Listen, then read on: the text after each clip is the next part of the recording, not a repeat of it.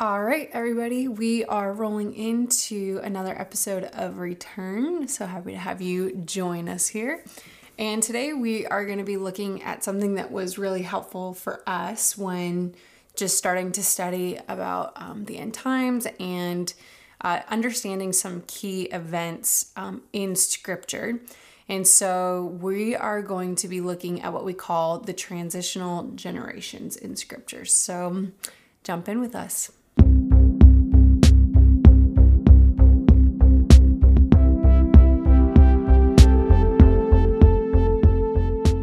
Okay, we are going to get into our content in just a second. Well, I am excited to let you guys know that obviously we're doing this as a podcast, so you can listen to this wherever you are. I love podcasts for just the ease of having it available for you if you're driving, or I like to listen to stuff while getting ready for the day or whatever.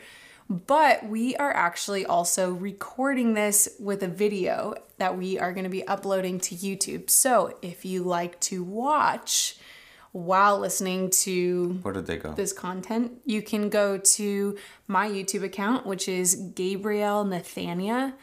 Nathania is my middle name.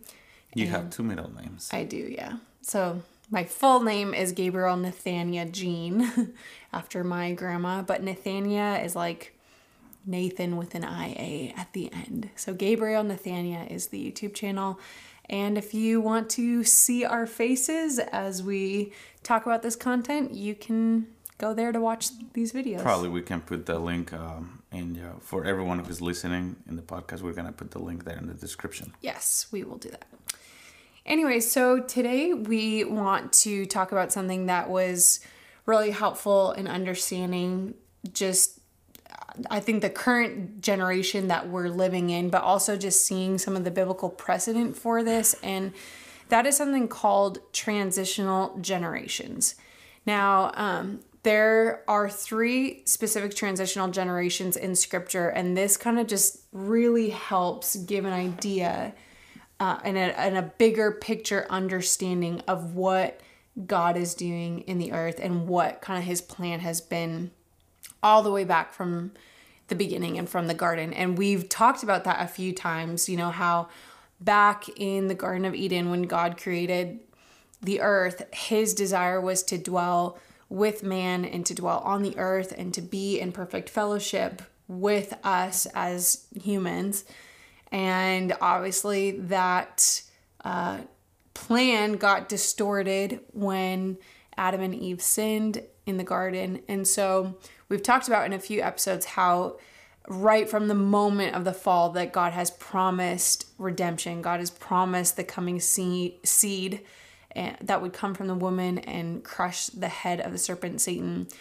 But these transitional generations, do you want to maybe just open up and start talking about why are they important for us to get?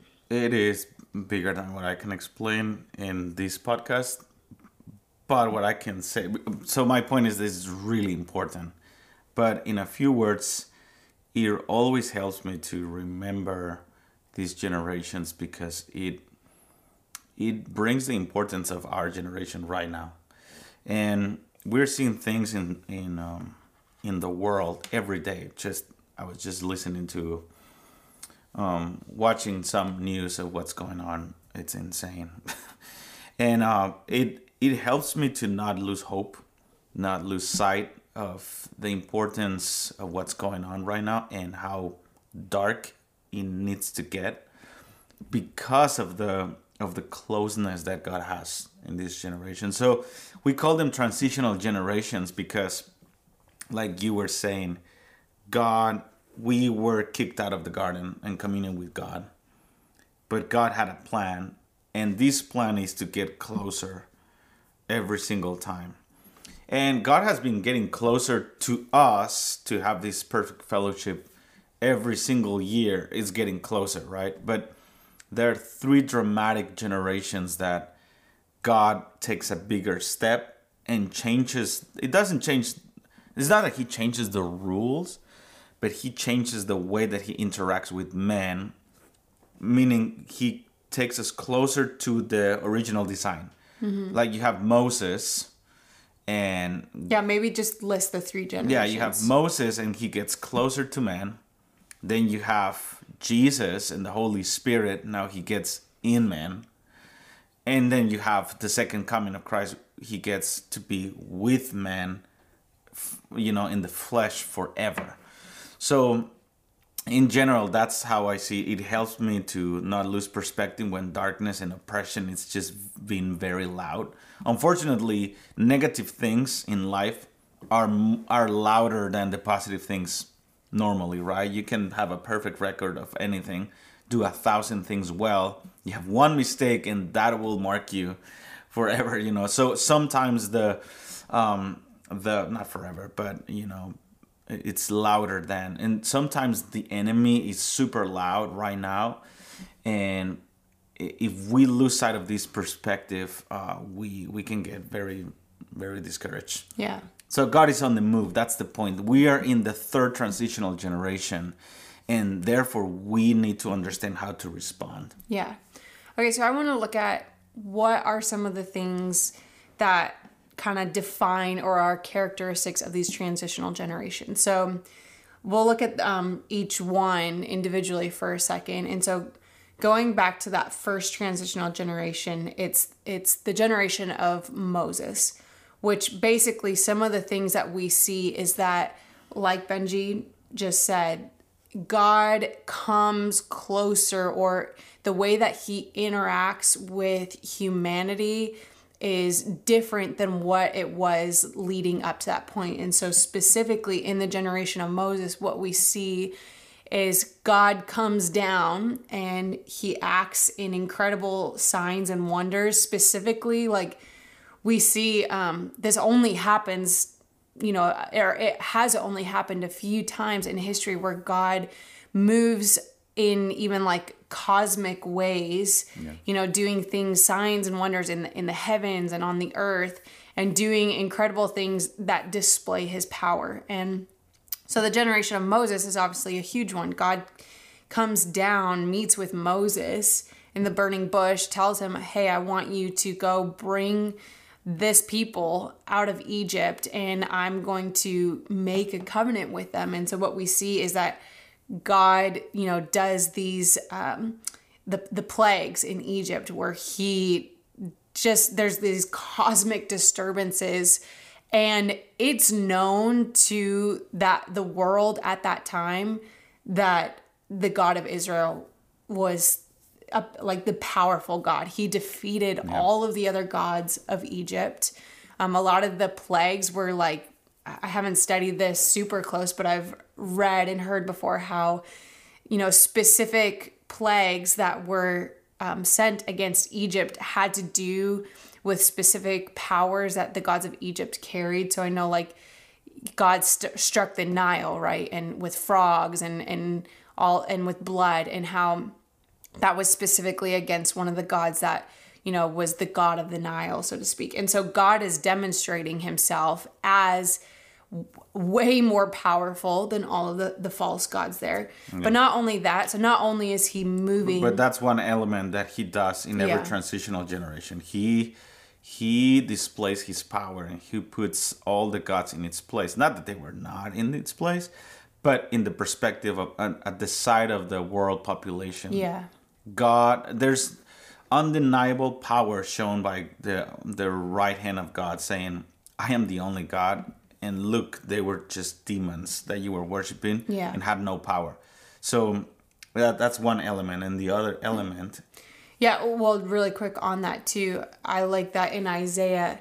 Uh, I think it's Isaiah, oh gosh, five maybe, where it talks about how in the day of the Lord, He alone is going to be exalted. Isaiah two. Yeah. Yes. I'm I'm getting better at my references. i Isaiah two fourteen to sixteen is that Perfect. He will humiliate all the gods. I can like see what page in my Bible I have like that visual imagery, but for some reason, like getting the numbers is You're like good a with struggle with me. addresses and directions. Yeah. she's always she's my GPS, but I help her with the Yeah. references. So Weird, Good compliment. Bible reference. Anyways, the Lord alone is exalted in that day. And that's a massive emphasis of these transitional generations that not only is it made known to, you know, Israel or to God's people, it's known to the whole world that Yeah. there only is one God. He alone is exalted. And therefore, the things that man puts her, his trust in, you know, whether it's gods, uh, gods and idols, or infrastructure, buildings, like the boast of humanity, basically, the Lord makes that nothing. He levels those things and, and Yeah. he alone is exalted. So that's that's one of the main emphasis that happens but not only does god show himself in power in such a strong way but he actually also changes the way that he relates to humanity and so what we see is that god brings um, the children of israel out of egypt you know having shown these mighty powers and he meets with them by coming down onto a mountain. And uh, and uh, he arrives as fire on this mountain. And you know you can go read exodus 19 it talks about how he he tells the children of israel ahead of time i want you to prepare yourself. I want you to cleanse yourselves.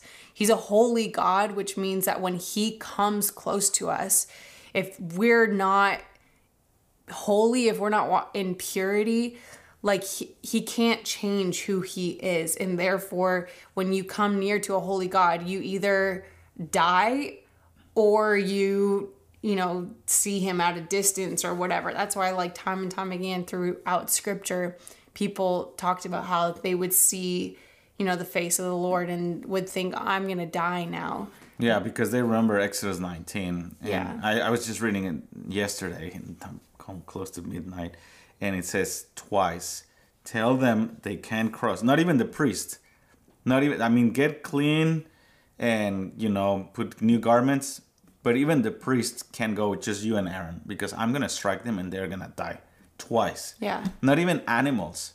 So it was terrifying. It actually says that the sound of the voice of God, like a trumpet, was increasing in how loud it was mm-hmm. to the point that it, they cannot bear it. but I love that he was like, and then Moses will speak to him, and then God will respond to the voice of Moses, mm-hmm. which that's part of the transition. God was responding in a conversation with a normal man and God in its fullness. And it was a conversation between like an ant and a massive God. Yeah. I love it. Anyways, Well, yeah, and that's the point is that God's desire was to get closer, was to actually reveal himself to a, a people. And what we see happen is, you know, in that scenario and at Sinai, God reveals to Moses the pattern of uh, how to establish a tabernacle for God to actually dwell. He dwelt in the middle of the Israelite camp in this this tabernacle. And it actually says that God showed Moses while Moses was on the mountain for 40 days. God took him up to the heavenly tabernacle and said, Okay, Moses, I want you to take notes on what you see here because just as it is around my throne room, I want you to replicate this thing on earth because I actually want to dwell in the midst of people. And again, that's the point of these transitional generations. Mm-hmm. God shows himself in a mighty display of power for the purpose of coming nearer to his people and and and dwelling with them. And that again goes back to what was lost in the garden was fellowship with God.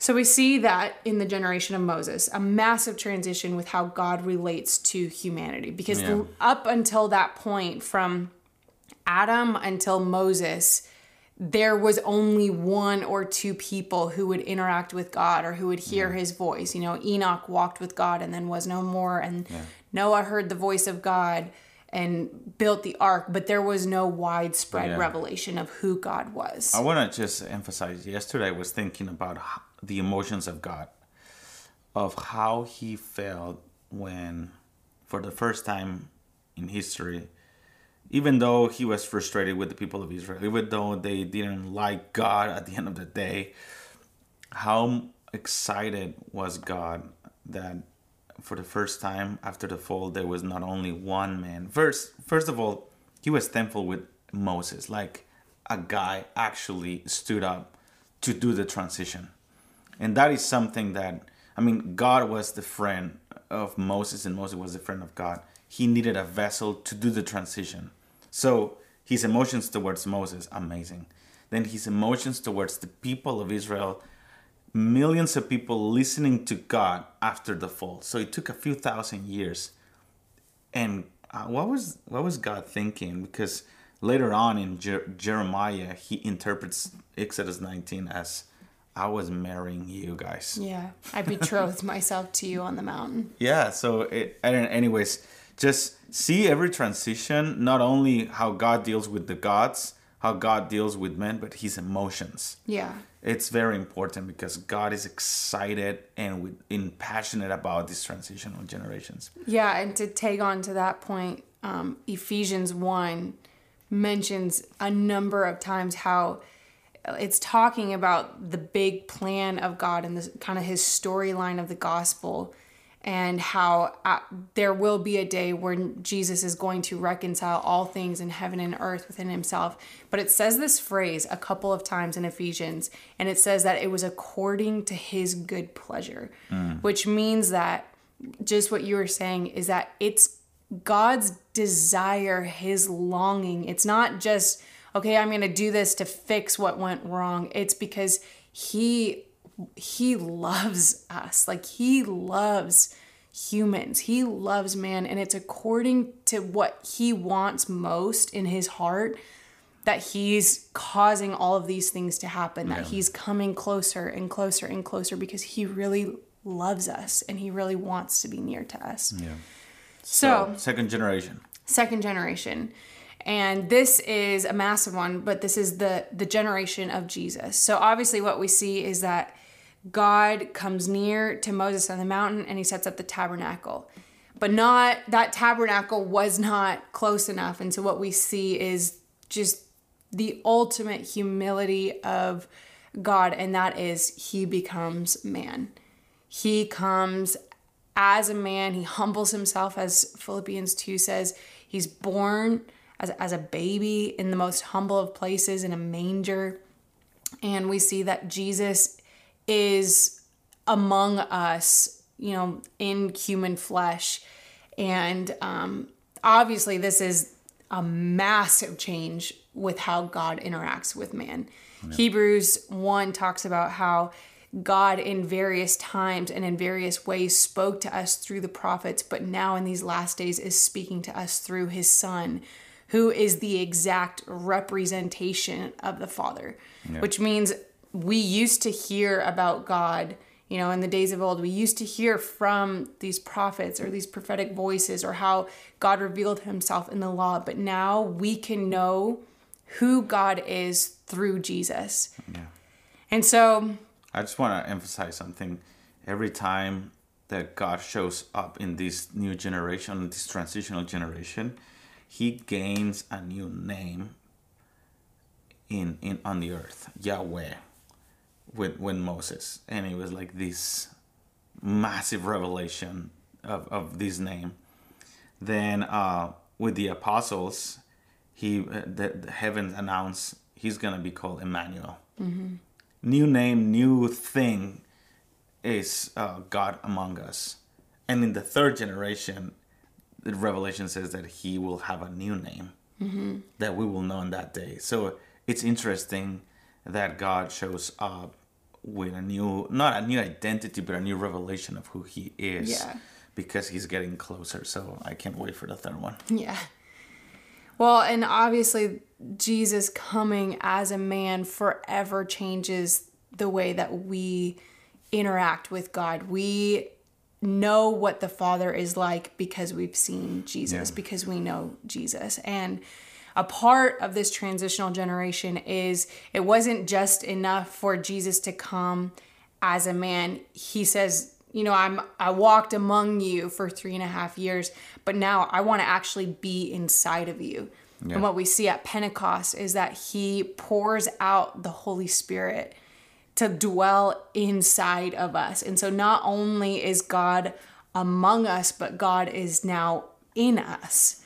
And I mean, the implications of this are massive, and we don't have time to go into the outpouring of the Holy Spirit and what that does. But basically, we have access now. We have access to God, to the yeah. throne of God by the Holy Spirit, by the fact, again, remember how we talked about earlier that God is holy. And so there were all these rules and, and requirements, even in the tabernacle of Moses, for people to be able to approach uh, the Holy of Holies in the tabernacle. You know, the high priest could only go in one time, once a year, and had to have a rope tied around his leg and bells just in case, you know, he would die from being in the holiness of God. And so this dramatically changes the way that now we can interact with God because it says in Revelation 1 that he's made us the kingdom of priests. Yeah. That now, as believers, we are a part of the priesthood. And not only do we get to minister to God, but it means we have access to God. And Jesus obviously is, is our high priest, as Hebrews talks about as well. Yeah. So, so first generation, he comes like fire in a mountain, Sinai? Sinai. Sinai. uh, Exodus 19. Then book of Acts chapter 2, he comes as fire on the disciples like tongues of fire. Yeah. So now the fire comes within, not just from the outside. And we've been enjoying that fire for 2,000 years and it hasn't decreased, it's just increasing. Increasing, yeah. It, my Christianity has ups and downs in the outside, but in the inside, God is getting closer. So let's talk about the third generation, which it. is our generation. Yes. Our generation, God is gonna come as a man on fire with eyes of fire, and we're now um, waiting for Him splitting the sky. So, in this generation, well, we you talk about the you know Him displaying His power with the with the plagues and the gods of Egypt, destroy them completely.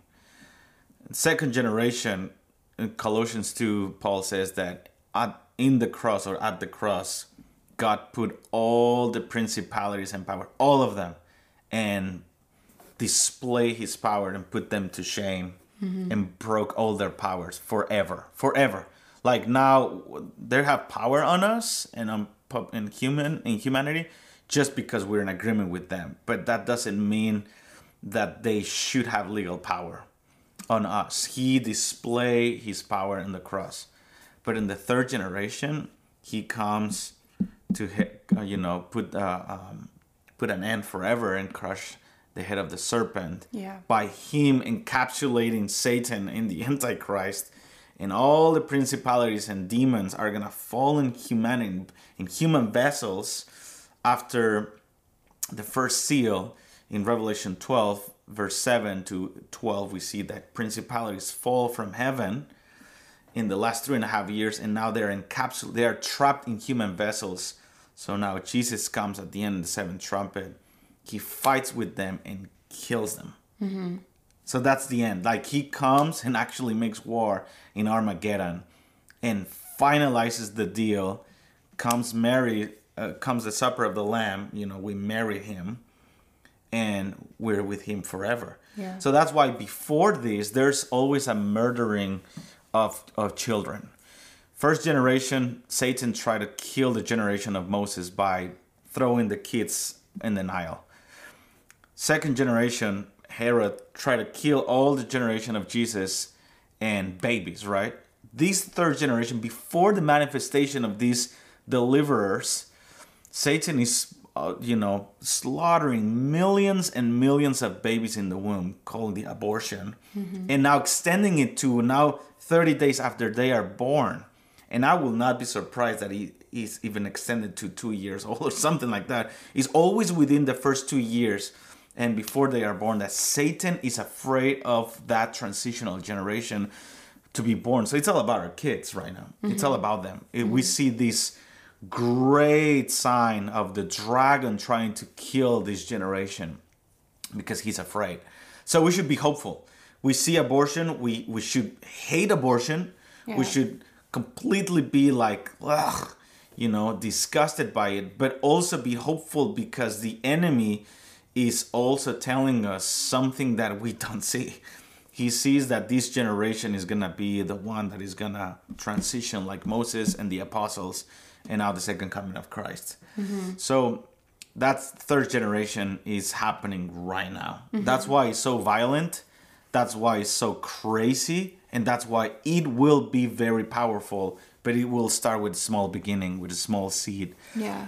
and um, it, it's time to it's time to invest in our spiritual lives and in our kids And part of like what's happening in this third and final transitional generation is that Jesus is coming back to restore all things. Like this is Yeah. the climax of what we see back in Genesis. Again, God wants to dwell on the earth with man. And so Yeah. we see that Jesus comes back. You were talking about how he puts all things under his feet, which Psalm 110 is an incredible passage that describes this how it says my the Lord said to my Lord sit at my right hand until I, I make your enemies a footstool for your feet. And so what we see from the cross Jesus gained the victory. He went and sat down at the right hand of the Father, and the Father said to him, I want you to sit here until your enemies become a footstool. And what happens when Jesus returns for this third and, and final transitional generation is that the enemies of God are all like all underneath his feet. And Yeah. again, he talks about how that victory was gained at the cross, and yet we see right now, even according to Ephesians 2, that we were once underneath the the prince of the power of the uh, of the air in which the sons of disobedience are still underneath. But what happens what you were just talking about is how when Jesus comes in this final transitional generation he is just completely getting rid of Satan and and the powers of evil that Yeah. still rule over the earth and and this transition is for us to dwell with God face to face Yeah. for us to have that indwelling holy spirit that the holiness the imputed righteousness which Jesus gives to us in the cross for us to actually be a people that can dwell with him That's the point. That's the point. We every revival is to prepare every generation to get holier and holier and holier. And even trials and the great tribulation will help the bride to decide. yeah When when you know, and this is another subject for another day that probably we should talk about why trials are important for us and we shouldn't reject them. We should learn from it and embrace the cross. Is that trials actually help us to it exposes the hatred of sin against us. And again the the other lovers that we are pursuing they turn against us. And god shows us what is already there that they were we were pursuing something that actually didn't love us. And he's the only lover that will come and rescue us. That's what's going to happen at the end of the age. But every revival it's the point is that we get cleansed so god can get closer to us. Mm-hmm. So in the last generation there's going to be great revival and great persecution great exposing of who god is who satan is in the flesh by persecuting us. And many people are going to say hey i gave my finances to you. I gave what's going on? This this man the antichrist it's insane. And god is going to say yes it's been like that all these he's been a dragon he's a beast but i'm a lover. I'm a lamb but i'm a lion. And i'm actually your husband. I want to be with you. And it's the great display. There's no more gray areas. There's a point when the in in the sixth seal in revelation 6 verse 10 it says that the the the heavens are you know open like a scroll and actually humanity can see who god is because it's all about dwelling with him forever but in order to do that we have to say no to sin ultimately Yeah. like the ultimate holiness of the church will come to pass in the in the last days Yeah. And just as we wrap up this episode, this has helped me a lot too in just understanding this storyline of the gospel, which is a lot of people say that the book of Isaiah is like uh, the gospel condensed in one book. And this helped me. I learned this in my book of Isaiah class uh, when I was in Bible school. And it was kind of like the, the theme or the question of the book of Isaiah is how is God going to take an unholy people and yet with all of the promises of Him dwelling in their midst and being the king among them, how is He going to take an unholy people and make them holy for Him to actually dwell with and for all the promises to come to pass? Amazing. And that's what these transitional generations are about. That's what the cross was, is that God came on the mountain, gave the law, drew closer to humanity, but still what the law was not able to do with the blood of, of bulls and goats, Jesus came as the ultimate sacrifice on the cross, paid the, the, what the price was required for sin, which is blood. You know, you take a life and and and life is required. He came and he paid the price so that now the Holy Spirit inside of us could cleanse us from sin, yeah. from unrighteousness he gives us His very righteousness now so that that law is written upon our heart so that we can be holy as He is holy, so that we can even be citizens of His kingdom, which the way that He rules His kingdom is upside down compared to the ways of the world. And what's happening in this final generation is He is coming to establish that kingdom on the earth in a physical, manifested way. And now that we have the imparted and imputed righteousness, and we go through the trials and kind of that the birth pangs that happened in the last three and a half years, we come out as this people who can actually dwell in the midst of of the kingdom and with God. And so that is kind of a very just broad picture and storyline. It's really helped us in our understanding of the Bible and in reading it. So I hope that it helps yeah. you in in just studying it and, and looking at it. And yeah, thank you for joining us and we'll see you guys in the next episode. Next episode.